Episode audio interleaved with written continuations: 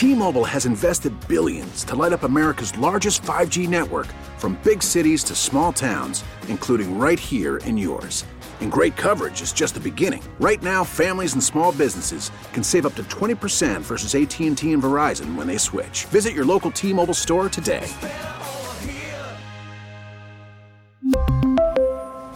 Plan savings with 3 lines of T-Mobile Essentials versus comparable available plans. Plan features and taxes and fees may vary. Hey, Rob Bradford here. I have set out on a mission with my good friends at FanDuel to prove what I have known for some time baseball isn't boring. Now I have a daily podcast to prove it with some of the most notable people in the baseball world screaming baseball isn't boring from the mountaintops or at least agreeing to come on our show. Players, managers, GMs, and yes, even the commissioner of baseball, Rob Manfred. It has been a constant wave of baseball's most powerful voices. So join the revolution. Subscribe and soak in Baseball Isn't Boring. Listen on your Audacy app or wherever you get your podcast. You'll be glad you did. Welcome to Overnight America with Ryan Recker on KMOX. Sponsored by Michael's Flooring, the flooring experts. Michael'sFlooringOutlet.com.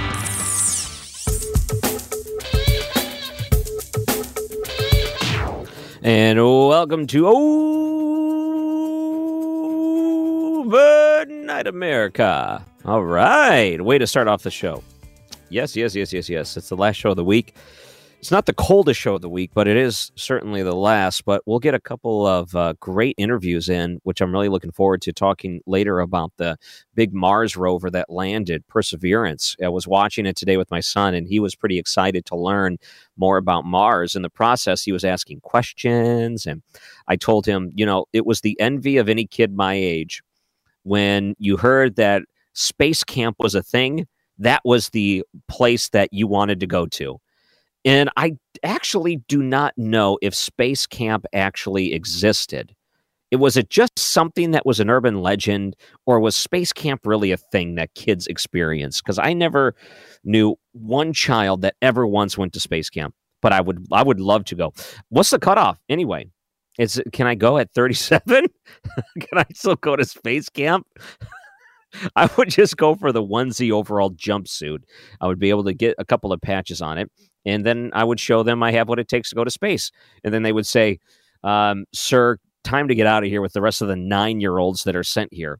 And is it just a rich kid thing? Maybe I just didn't hang out with enough rich kids uh, because space camp you have to fly to a different state and do all this stuff. But then again, I don't know really any person that actually went to a summer camp. I think that th- the whole idea of going to a summer camp is something for movies for kids I never went to, you know, I was in the Boy Scouts and we used to go on camping trips and things, but it was all local, you know, and it was just for a week at a time. I don't really see that as the same thing. But Perseverance rover successfully landing on Mars, a key step in NASA's search for signs of life. Is there life on Mars?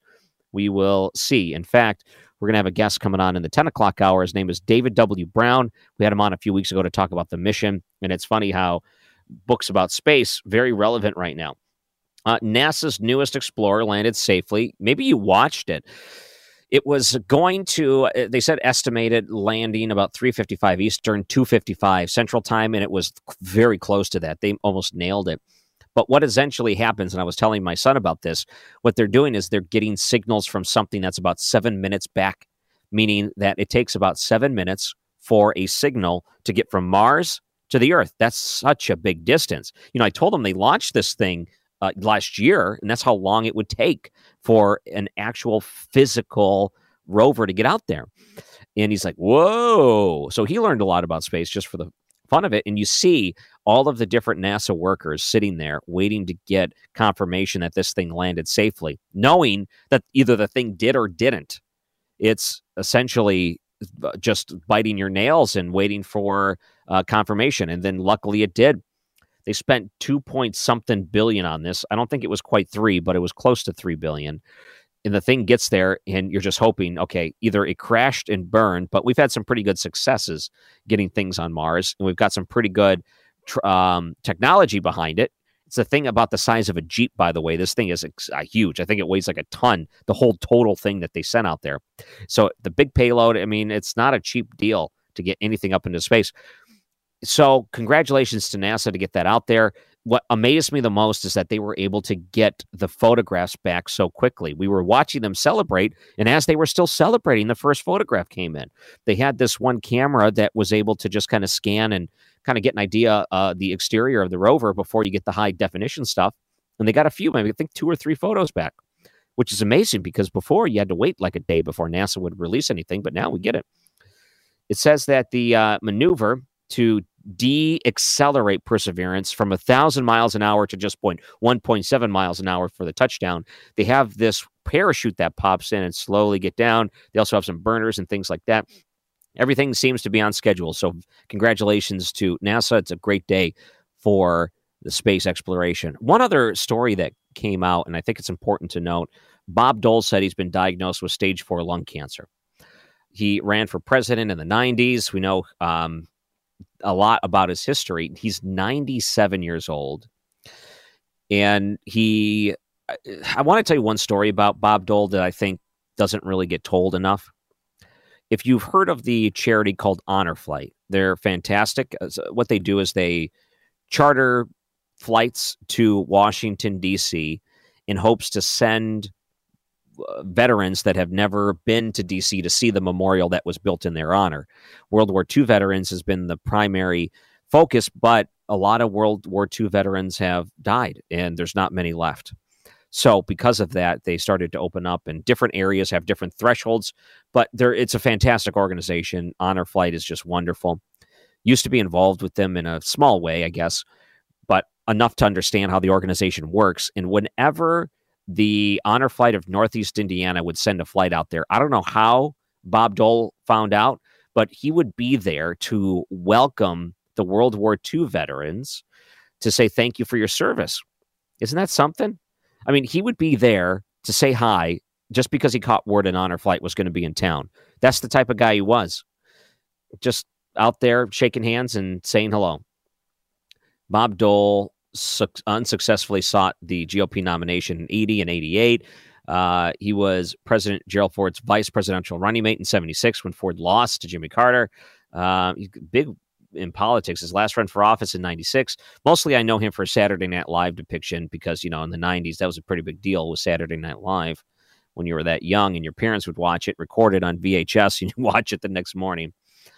So he served all kinds of different committees, code sharing, and doing, uh, I mean, a lot for families, like, for example, the scholarship fund for the families of victims of 9 11. And he himself served. He overcame a disabling war wound going back to uh, World War II. He is someone that is well respected. And if you remember him standing up in John McCain's funeral, it was a very touching and emotional moment. I'm pretty sure it was John McCain's funeral, either that or uh, George W. Bush is one of the two. But I think it was John McCain. But either way, I, I got to say, um, much love and admiration being sent to Bob Dole, 97 years old. Pretty amazing. He's going to seek uh, treatment being diagnosed with that lung cancer. All right. So when we come back, a few things I want to get to. I saw that uh, Congress wants to get together and investigate whether officials have been accurately reporting COVID 19 cases. And I think a lot of people want that to happen. And Governor Cuomo has been threatening different congressmen over the nursing home scandal. There's one Democrat by the name of Ron Kim who stood up and talked about this. We'll talk COVID and what's been going on in New York coming up right after the break, too. If you want to call in, you can 314 436 7900 or 800 925 1120 let me point out that later this hour, New York Times bestselling thriller author Steve Berry is going to join us. He was someone we had in studio maybe two years ago, but he's got an upcoming public library virtual event about his latest book, uh, The Kaiser's Web. And it's a lot of it based on history, uh, accurate historical events. So it's kind of cool. So he's going to be coming on to the show a little bit later this hour. Next hour, uh, author by the name of Lucas Miles. He wrote a book called The Christian Left How Liberal Thought Has Hijacked the Church. I'm always up for topics like this. This seemed like a fascinating topic. So he's going to spend an hour with us. Who knows? Maybe we even take some phone calls. And then David W. Brown, author of The Mission, he's a journalist, and we'll talk about the Perseverance mission to Mars. That's going to come up later in the show, too. And Major General Mary Edler, or Eder, excuse me, uh, wrote a new book called American Cyberspace Trials and the Path to Trust. Also on the show later tonight, jam packed. I'd love to hear from you. So we do have these moments like coming up after the break if you want to call in This is Overnight America, KMOX. Listening to KMOX has never been easier. Siri, play KMOX. All right. It's Overnight America. All right. I wanted to talk about a few different things here, but like I said, we do have a lot of guests. And one of the nice things about Thursday nights is I try to get as many phone calls as I can. If you want to bring something up, you can. So let's talk a little bit about schools and COVID, opening things back up. There's been more discussion on that. New York, Governor Cuomo uh, reportedly threatening a congressman, Democrat Ron Kim, says, uh, what did he say? You will be destroyed. Yikes. All right, so here is Ron Kim uh, speaking about that matter.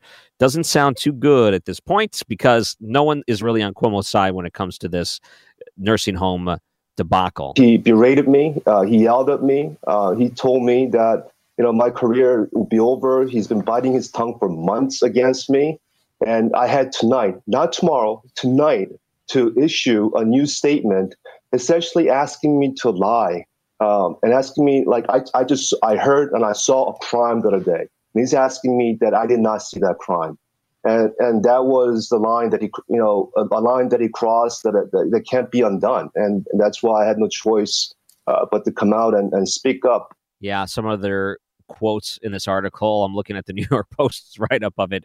You have not seen my wrath. Oh boy. Uh, the call came shortly after the Post exclusively reported how Secretary to the Governor Melissa DeRosa admitted on a conference call with lawmakers that Cuomo's administration withheld the truth in the death toll among nursing home residents for fear it would, quote, be used against us, end quote, by federal prosecutors. Well, good luck with that. How do you explain hiding something that would be relevant in order to make proper decisions when it comes to fighting the coronavirus?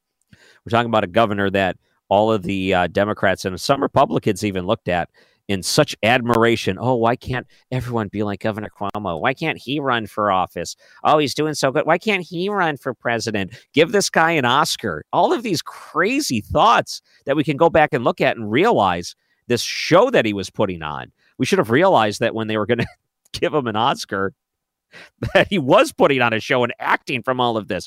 I want you to also look at and uh, when they put up someone on a pedestal and they purposely withhold information that could jeopardize people's lives. How many other states may have used New York as a model to say, okay, I'm going to do the same thing. If New York does it, it's okay. You know, it's working, it's effective. Think about all the different problems we've had with nursing homes and just how common sense it is now that we know the way this virus spreads, that it's a bad idea to put someone into a vulnerable population when you have a virus that spreads so quickly to the vulnerable population. Let's look at Governor Cuomo on his critics. Let's take a listen here. But if you attack my integrity and my administration's integrity, am I going to fail to respond? No. Okay, you're going to get Fredo on it. Now, keep in mind, his brother on CNN has been a big supporter, of course, of his brother, as uh, uh, we see uh, Cuomo primetime or whatever the show is called on CNN, still he'll sh- pop on as governor in his official capacity and goof around as brothers. Uh, I want to point out that whenever people brought up the problem with nursing homes in New York, it's something that we saw and something we understood was going on, but for some reason, they never wanted to admit it on CNN. And the problem is now that they're even ignoring it to a certain extent. I mean, I think they've acknowledged it, but they're person in the media, the Stelter dude, I don't even think he's brought it up yet. At last check, he's been radio silent on this. And he's the one that's supposed to be adding this commentary and how this all rolls down. So I saw this one Rasmussen report. Voters want Congress to investigate whether officials reported COVID 19 cases accurately. This is very important, not just in New York, but anywhere else. If we're going to really understand the full extent of this virus, we need to know how this is being reported. And if it's being reported, in a uniform way. There's a few things that I think we should point out uh, as number one, when it comes to reporting a COVID death, is it being reported as a primary, a secondary, uh, suspected? What's the process that goes in there? I think that's important. Uh, number two, how many other complications that go along with it, I think need to be understood. Because when we look at these totals, we realize that our problem when it came to testing has been so off for a long time. I mean, you could take a test five times and it can come out three ways and two ways, and it it's uh, it could be split. It's hard to tell. There, there could be a tiebreaker test. We've gotten better with it, but man, early on, we weren't. I mean, it was not good. And even some of these over the counter tests that have been uh, now debunked, as in they said, we're going to get this out. This will be great. You can test in the privacy of your home. You can do it yourself. You don't have to report. Blah, blah, blah. You can self quarantine. They said, no, these aren't even accurate anyway. These are like 50 52. So these are not good. Governor Cuomo uh, accused of concealing facts and nursing home deaths, according to this Rasmussen report. Most voters want Congress to investigate. It says that 65% of likely U.S. voters think Congress should investigate whether officials are reporting accurate information about COVID 19 cases. 74% of the GOP voters want an investigation, 60% of Democrats, 59% of voters not affiliated with either of the two parties. So it could be independent, libertarian, or whatever, uh, Socialist Party. When it comes to whether officials can be trusted to report the information accurately, only 13% of Republican voters say they have a lot of trust in the information being reported. Is that a surprise too? I, I don't think so. No, I don't think so. 44% of Democrats say they have a lot of trust in the way that this is being reported. See, I think we're too cynical. I, I don't trust it. I mean, why should I trust it? But going back to Congressman Kim, uh, Assemblyman, I should say, not Congressman, Assemblyman Ron Kim, Democrat, inside of uh, New York City, who brought this up and said, No, I'm not going to lie for you Governor Cuomo. Not a chance. Listen to it again. He berated me. Uh, he yelled at me. Uh, he told me that you know my career will be over. He's been biting his tongue for months against me, and I had tonight, not tomorrow, tonight, to issue a new statement, essentially asking me to lie um, and asking me like I, I just I heard and I saw a crime the other day. And he's asking me that I did not see that crime. And and that was the line that he you know a, a line that he crossed that, that, that can't be undone. And, that's why i had no choice uh, but to come out and, and speak up. So he said that his wife could hear governor cuomo yelling at him over the phone at one point cuomo asked kim if he was a lawyer which he is not and after the call he was devastated. He said, My wife didn't sleep at all. Later, Cuomo, quote, called me four or five times on s- Saturday but he didn't pick up. Um, yeah, I to pick up either. What a madman if that is true. Crazy. That's like crazy ex girlfriend stuff. You stay away from that. That is toxic. That is insane, threatening. Um, good for him to come out and mention these things. It is definitely worth bringing that to light. He is insane. Here's another uh, quick COVID story I wanted to bring up over on the CBC.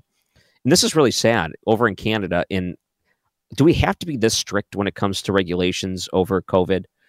An 80 year old was kicked out of the hospital for holding her husband's hand, um, begging for compassion because he suffers from dementia, can only communicate through touch. And because she touched her husband's hand, they kicked her out and won't allow her to see him anymore. He can only say a few words, but he can't really communicate. Uh, the only way he can really communicate is through touch, is through holding his hand, talking to him, hugging him. He responds with hugs. He'll hug you back if you hug him. It's a terrible situation to be in to have a loved one in the hospital right now during this COVID. It's it's terrible. Married for 60 years. The hospital says zero tolerance, you're out of here. You're not allowed to be with your husband anymore. Can we just cut this zero tolerance garbage and say that she should be able to hold her husband's hand without breaking all the rules? Come on now. Come on now. I am very sad with the way this worked out. In fact, I, this shouldn't be the case. It should never come down to this. There should be exceptions made for things like this, and there should be some compassion. However, there is no compassion in some of these instances. Uh, Governor Cuomo, however, uh, probably would have been for it. So maybe she was wishing that her husband was in New York, where he would have been put back into a vulnerable population, and anything goes at that point. So not to make light of it, but that's what's going on in Canada. How could you do that to an 80 year old woman and her husband? How could you do that?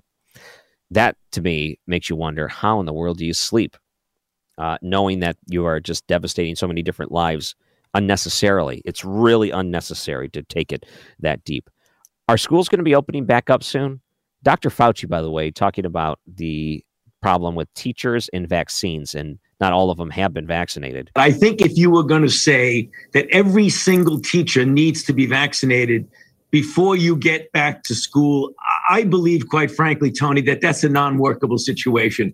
I think teachers should absolutely be priority among those who we consider essential personnel. And you should try and get as many teachers as you possibly can vaccinated as quickly as you possibly can. But to make it a sine qua non that you don't open a school until every teacher is vaccinated, I think is not workable. And probably most of the teachers would agree with that. You want to put a good effort to get as many as you can as quickly as you can, but you don't want to essentially have nobody in school until all the teachers get vaccinated. Oh, way to go. And that's that's the way to look at it because you have these teachers unions like in Chicago who refuses to work even when they add extra money and put all these extra efforts into it. They just refuse to go back in and you're hurting the kids. These poor kids don't deserve this treatment. Uh, you can't say, okay, all all teachers need to be vaccinated before you go back is very unrealistic. And quite frankly, it's kind of a bad excuse too to to try to push this back further unnecessarily. So maybe we'll talk about this later in the show. When we come back after the break, New York Times bestselling author Steve Berry joins us. He's got an upcoming virtual event with the St. Louis Public Library on his newest book, and we'll talk to him about that on Overnight America, KMOX. We really need new phones. T Mobile will cover the cost of four amazing new iPhone 15s, and each line is only $25 a month. New iPhone 15s? Only at T Mobile get four iPhone 15s on us and four lines for 25 bucks per line per month with eligible trade in when you switch. Minimum of four lines for $25 per line per month with auto pay discount using debit or bank account. $5 more per line without auto pay, plus taxes and fees. Phone fee at 24 monthly bill credits for all well qualified customers. Contact us before canceling account to continue bill credits or credit stop and balance on required finance agreement due. $35 per line connection charge applies. Ctmobile.com. After the end of a good fight, you deserve an ice cold reward. Modelo is the mark of a fighter. You've earned this rich golden lager with a crisp, refreshing taste. Because you know the bigger the fight, the better the reward. You put in the hours, the energy, the tough labor. You are a fighter, and Modelo is your reward. Modelo, the mark of a fighter. Drink responsibly. Beer imported by Crown Port Chicago, Illinois. We get it. Attention spans just aren't what they used to be. Heads in social media and eyes on Netflix. But what do people do with their ears? Well, for one, they're listening to audio. Americans spend 4.4 hours with audio every day. Oh, and you want the proof? Well, you just sat through this ad that's now approaching 30 seconds. What could you say to a potential customer in 30 seconds? Let Audacy put together a media plan tailor made for your unique marketing needs. Advertise with Audacy. Visit ads.audacy.com. News Radio 1120, KMOX, the voice of the Cardinals. Welcome back. It's Overnight America. Welcoming back a very popular uh, author, someone that's a New York Times best-selling thriller author, and you can find his books by doing a search for him online. He has an upcoming virtual event for the St. Louis Public Library next week. It's uh, author Steve Berry. Thanks for coming back on to KMOX. Great to be here. Last year I was there in the studio. Was it last year? It seems you know this the whole COVID thing has messed with my concept of time and I'm space. Sorry, I'm sorry, I said that wrong. It was 2000. No, it was last year, 2020. It was before it started. You must have been Yeah. right on the threshold of it. It yeah, could have been it was in early February. Early, it was February. Yeah, it was before it all started because we toured and came to St. Louis. Yeah, that was last year. Yeah, that's got to be tough for you that's used to touring and going and talking about your book, and then this hits, and then it makes it more difficult. It's going to be interesting this year because all the events are virtual. So we're doing ten virtual events. Now, the the, the cool thing about it is anybody can tune in from anywhere in the world and enjoy those. That's the neat thing. The bad part is you're talking to a green dot on a screen. you know, so it's uh, you got to get you got to get all charming and yeah, and all the kinds of things you you have to be in order to can get your message across by talking to a green dot. Yeah, and I think it was the Warsaw Protocol. Is that the book you were Yeah, uh, talking last about year. last time? That yes. was last so, year. Yeah, it was, it was last year. It was a cold, cold night, as I recall. Oh man. Well, just like it is now, it seems like it, we could be on the one year anniversary. Who knows? But I um I think about the amount of research you put into that book, traveling, experiencing things for yourself, and you have a new book. Uh, that people can actually go and find out about, or they can participate in this upcoming virtual event with the library, the Kaiser's Web. Uh, did you do the same amount of research, or how, uh, what went into writing this one? uh, quite a bit of research. I've been to Germany several times, and the book focuses on the on a German national election that's going on that Cotton Malone gets caught up in, and and a secret out of World War II that's still has some bearing today. Something I came across in my research about four years ago that surprised me. I didn't really know that was true, and when I found out more about it, I realized there was a novel there. But Cotton ends up going to South America and South Africa, which I did not get to go to. Uh, I wanted to, but COVID prevented some of that from happening. And you don't have to go to a place to write about it, but it certainly does help to go to that place. And so those those two were included without me going. But then Switzerland is in the book, Austria is in the book, in Germany, all of which I have visited probably better that you didn't get a chance to this time because your luck you would be visiting and then they cancel all flights and you'll be stuck in that country for a couple of months. Eh, I don't want. Yeah, you don't want to get that, that bad. And what we were we were supposed to go to South America last year, but it didn't it didn't work out. We were supposed to go to Romania too because I want to do a book with Romania, but I just bumped that book a year and I'll go to Romania. We'll try to go next year. So, talk about the virtual event that you have coming up, and it's uh, right around the corner. And the publishing of this book actually comes out next week. So this appearance it kind of corresponds with your virtual event, which is next Monday at seven o'clock uh, for the St. Louis Public Library. And I know there's information on the public library's website too. Yeah, there's that, and, and at my website, steveberry.org, all of the virtual events there. You can register for those and come online. Uh, they're going to be selling books through a bookseller, and I signed book plates and sent to the bookseller, so you can actually get a signed book with my signature that you can put the book plate in the front of it. Uh, I've been to the St. Louis Library now, gosh, five, six, seven times, quite a bit. Uh, we've been there, and it's a great event. We love it there, but you know this year they're doing it virtually. I recorded that event the other day, so they they actually record the event beforehand and they edit it down into a slick presentation. So people who tune into that are going to get a, a very well put together presentation. We had a great interview. Uh, they're going to learn all about the Kaiser's Web. Hopefully, it'll get them interested enough to to pick up a copy. They it goes on sale next Tuesday on the 23rd. Right, very cool. Uh, SteveBerry.org, again, is a great location to try to, uh, if you want to learn more about that or some of your other books in the series, because huh? what, what number would this be in the series? This is the 16th Cotton Malone, but don't let that know put anyone off. I write the books so that you do not have to read them in any order. You can pick them up in any sequence, read them in any order you would like, because each book deals with a different part, a, some different history, a different time. So uh, they're modern day thrillers, but it deals with something from the past that's different. So there's things that may interest you more than others, and you know you can pick up however you want. See, now you're breaking the secrets. I didn't realize that some of these were pre-recorded, and that's how it's done. Have you actually one, been That's the only one. All of the others Yeah. are going to be live. But the St. Louis Library, they put together a really nice uh, presentation. We talked for about an hour, and they'll whittle that down to about 30, 40 minutes, and it'll it'll go together. They they I've seen some of their other presentations. They do a really good job with it. That's great. Now, when you're visiting St. Louis, have you actually been to the downtown library, the large uh, location? No, we we go to the one outside of town where we do the event out there. Yeah, there's a couple of different branches. It's a nice system. I mean, they do a really good job when it comes to bringing in guests like yourself, big time uh, authors and whatnot. And they do a great job with the kids too. They'll bring in kids author. I got a six year old, so he's very interested in those type of books when the authors come in, and Oh, you know they they put a lot of effort into it.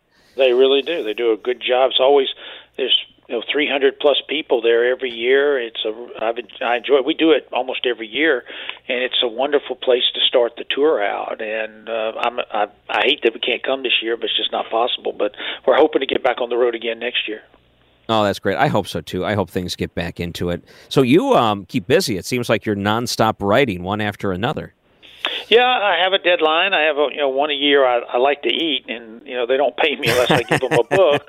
So I have to produce one, and uh, you know luckily I have a contract through 2024, so I'm okay. You know for the next uh, three years, I should be okay for. Uh, for books, and I've the the 2022 book is uh, I'm working on now, and you know should have it done here very shortly, and um, you know 23 and 24 are, there, and there's a you know I'm going to be doing a a new series with uh, Grant Blackwood, a friend of mine, a number one New York Times bestselling writer. We're going to do Luke Daniels. We're going to take one of my characters, Luke Daniels, and spin him off into his own little series and world, which will be fun, starting in 2022.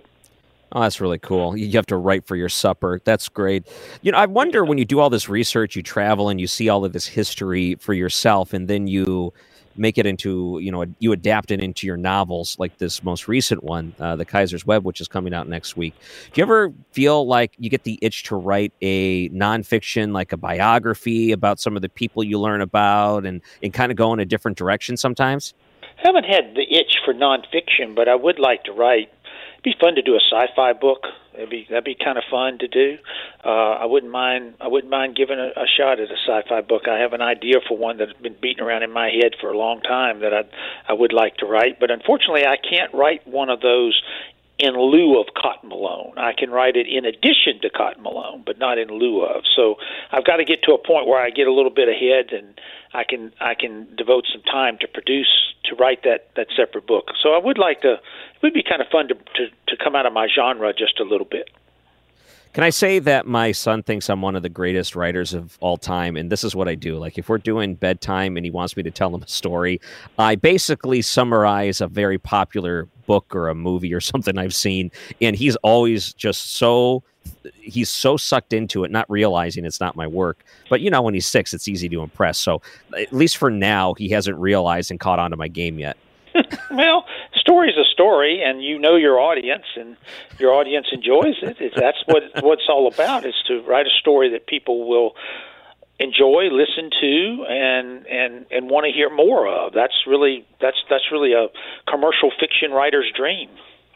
Yeah, I'm looking online. So 20 million books in print, which is pretty remarkable. Is that's hard to wrap your head around, isn't it? It's actually up to 25 now. We're at the 20. Wow. That's probably an older number you're looking at. We're at 25 yeah. million now. I have to pinch myself. Yeah, it's just uh, we're in 50 52 countries, 41 languages around the world, and you know, just pinch myself because you know it took me 12 years to get published. You know, and mm. I went through 85 rejections over five different manuscripts. You know, I made it the 86th time, 12 years after I started. So it was a long process for me to get published, and now to have that many books around, it's just you just pinch it. You know, like only in America, it's amazing.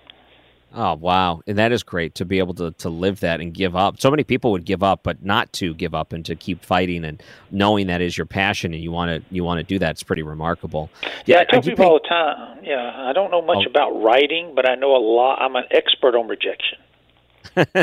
when you get up to 25 million books in print, but you know, a lot of people do the ebooks anymore. Do you pay attention to the breakdown of how your audience is consuming your work? Yeah. Oh, yeah, we always do that. I'm about 70 30. I'm about 70% physical books, 30% ebooks. And that's about true of most thriller writers. That's about where it runs, 70 30 and yeah. uh, that that's how mine that's how mine shakes down and other genres are different like in the romance genre it's probably 80% e and 20% physical there's oh. there's different it's different in each genre but depending on how the audience is but thriller thriller readers are more physical book readers uh, than they are ebook readers you know, a lot of people at the start of the virus and the lockdowns and people distancing in their homes, working remotely, things like that, they all took on a project and they had this motivation to try to do something new. And a lot of people decided, you know, maybe I'll finally write that story. Maybe I'll finally write that mm-hmm. poem or I'll write that book, things like that. Were you super motivated during this time? Did you find that this may have been maybe elevating you to give you more motivation to write, or was it the maybe the opposite? No, I had I just had more time to write, which is nice because I didn't have to go anywhere. Uh, normally, see, we're if you add it up, we're probably on the road. We're probably on the road three to four months a year. So you know, I'm I'm even not all at, at once, but you space it out. It, probably somewhere around 20 weeks a year we're you know we're on the road somewhere going somewhere i didn't go anywhere so i was here all the time so i actually could get a lot done and i did get a lot done uh, you know, I was able to get kind of ahead of myself a little bit. I used the time wisely to try to catch up and get ahead of myself, and um, that was really neat. And and I I'm going to miss that a little bit when because I've kind of gotten used to it, where I can, you know, I, I'm here all day. I can I can do it, and I don't have to stop and go here or go there or go there. Yeah, I'll have to get back in the swing of that in next year.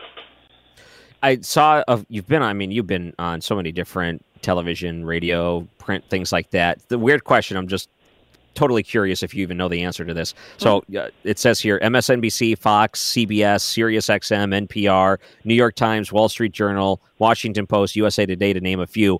When you make an appearance on a national publication or a TV or radio show, which one gives you the biggest bump afterwards? The noticeable bump that you know their listeners, it resonated with them?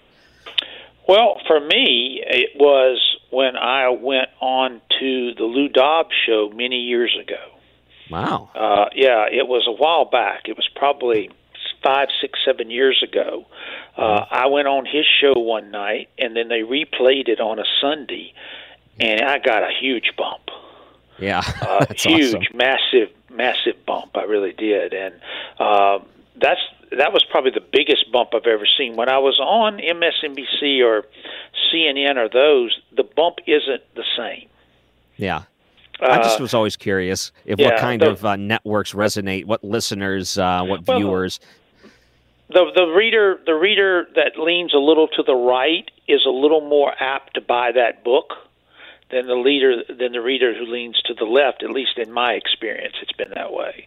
Uh, Okay. even though even though I write the books kind of right down the middle for right and left, they did a survey of my books a while back, and I was fifty fifty conservative liberal, fifty fifty Democrat Republican, almost fifty fifty male female. Wow, that's So, uh, which was which was that- that's and I write them that way on purpose to try to achieve that very thing.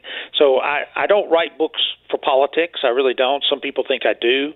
I really don't. I write books to entertain people. That's its only purpose. Yeah. I think uh, my program director here may want to have a word with you to try to help you coach me on this show to get better uh, demographics like that. So next uh, Monday at the St. Louis Library, your public event, uh, it's a virtual event that's going to be happening at seven o'clock, and people can find it on the St. Louis Public Library website. Steve Berry, do you mind holding on after the break? I'd love to keep talking to you about this. No problem. I'll be here. Uh, SteveBerry.org in his upcoming book, The Kaiser's Web. We'll talk more about it on Overnight America, KMOX. Now back to Overnight America on KMOX. Sponsored by Michael's Flooring, the flooring experts. Michael'sFlooringOutlet.com. Welcome back. I got an email from Brad Young. I want to read to our guest, Steve Berry, who's uh, joining us. He's a New York Times bestselling author. Uh, you may have read some in the series there. And he's going to be doing a virtual event for the St. Louis Public Library, which uh, is recorded, but will be on this upcoming Monday at 7 o'clock. You can find info on there. His latest book is coming out next week, too, ahead of it, uh, The Kaiser's Web. Steve Berry, again, thank you for coming on to KMOX. Great to be here. Thank you, sir. So let me read this email from our friend Brad Young. He's a contributor. He fills in on the show too when I'm off, and he messaged me and said, uh, "Great interview with Steve Berry. I have read almost all of his books.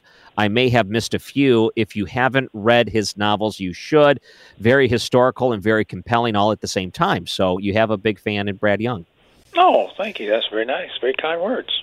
He's uh, a partner here at uh, Harris Dow Fisher and Young, and he does a lot of uh, legal analysis for us when it's uh, you know stuff that's going on in the news, and then he fills in on the show. So I respect his opinion greatly, and if he says it uh, it's good stuff, then it's got to be good stuff. So the, Kaiser's Web is is what can we expect with this book? You mentioned a few of the things before the break, and I know that uh, people like Brad Young who have read a lot of your books. Is it going to have the same feel to it? Is it going to feel like it just it, it falls in line with some of the other things that they love? Yeah, you're going to think that I wrote it last week. Uh, there's some interesting things in it that are very prophetic. I wrote the book two years ago, so uh, it deals with the uh, the rise of the new right in Europe, which is going on right now. It, it's very troubling uh, things that are happening over there. And this is not the rise of conservatives. This is the rise of the new right. The new right's a whole different animal, and uh, we're going to explore that concept of nationalism in Europe. Uh, Cotton gets caught up in this German national election. Both of these candidates are, go- have, are against each other. They both know secrets on each other, and the secrets become very intertwined. And there's a couple of surprises for the reader through it, and it all deals with what happened on the night of April 30th, 1945, in the Fuhrer bunker underneath, underneath Berlin. And this is not a book about Hitler surviving the war. He's clearly dead in the novel. But it is a book about someone else who was in that bunker that night, someone else who disappeared after April 30th. And we have no idea whatever happened to him, and that's Martin Bormann. What happened to hmm. Martin Bormann? Where did he go? We don't know. And this book explores all of the of what what it deals with. Uh, it's a it's a thriller taking cotton to South America and something very interesting in South America that some of which the reader might know, some of which is going to be surprising, and then over to South Africa, which is a place that fascinates me. So you're going to get a good travel log in these times of lockdown, and you're going to get an interesting novel that deals with some very fascinating politics out of Germany that has a lot of bearing to us. And you're going to read it and go like, well, this you just you just did this. No, I wrote it two years ago. So it's uh, well, it's, it's uh, well, yeah proof that history repeats itself, I guess. huh? uh, you know, can I give you a fun fact about Hitler? Huh? I'm sorry. I've said this fact probably about uh, eight times in the past week because we had a guest on last week. He's wrote about 40 different World War II books, and he was talking to, one time. Uh, I was interviewing him, and he was talking about Hitler's uh, drug problems, different things that he was taking at the time. He was using cocaine eye drops. Um, I don't know how many years going down, but man, that uh, Wow. That's a fun fact about Hitler. Was a user stuff. of cocaine eye drops. Yeah, no kidding. Here's the thing: if Martin Bormann had been in charge of the Third Reich, we would have been in real trouble. Hmm. He was much more dangerous than Hitler, much more cunning, much more devious, much more cruel, and he and he, and, he, and Hitler in a lot of ways was made a lot of mistakes. You know, he was he, he was narcissist and he had a lot of mm-hmm. problems and he wasn't very good on strategy. He just it, he just wasn't that way. He was a mesmerizing speaker who could capture people, but he just could not. He was he was not that great when it came to actually leading. Bormann mm-hmm. knew how to govern, and he was much more dangerous. And so wow. this book deals with Martin Bormann, and and and you're going to learn a lot about this particular individual. So, steveberry.org, you can find out this book, the one that is going to be coming out next week called The Kaiser's Web. And then here in St. Louis, virtually, the public library is going to have an event on Monday night, the 22nd at 7 p.m. You can see that interview with uh, author Steve Berry. Thank you so much for spending the last half hour with us. I really appreciate it. This was fun. Be great. Great for having me back. Hopefully, next year I can come see you live. I hope so too. I always enjoy it, and I'm glad that you kick off your tour and always make a visit here in St. Louis. So that's great. Uh, SteveBerry.org. Go check him out on there in his latest book next week, The Kaiser's Web. I'm sure you'll enjoy. Uh, he joins us on the Bomarito Automotive Group guest line. Well, that was fun. If you haven't seen one of these virtual events from the library, they put a great amount of production, and it's uh, it's very well done. It's worth your time. Something to check out next uh, Monday night. I'm your host Ryan Recker. This is Overnight America, KMOX. We really need new phones. T Mobile will cover the cost of four amazing new iPhone 15s, and each line is only $25 a month. New iPhone 15s? Only at T Mobile get four iPhone 15s on us and four lines for 25 bucks per line per month with eligible trade in when you switch. Minimum of four lines for $25 per line per month with auto pay discount using debit or bank account. $5 more per line without auto pay, plus taxes and fees. Phone fee at 24 monthly bill credits for all well qualified customers. Contact us before canceling account to continue bill credits or credit stop and balance on required finance agreement due. $35 per line connection charge applies. Ctmobile.com. Oh, oh! Protect your vehicle's engine with a full synthetic oil change and save with Mobil 1 at O'Reilly Auto Parts. Purchase five quarts of Mobil 1 full synthetic motor oil and receive a $10 O'Reilly gift card after rebate. See store for details. With your Mobil 1 purchase, you'll also receive two times points during O'Rewards Bonus Points Month at O'Reilly Auto Parts. Oh, oh, oh, O'Reilly Auto Parts.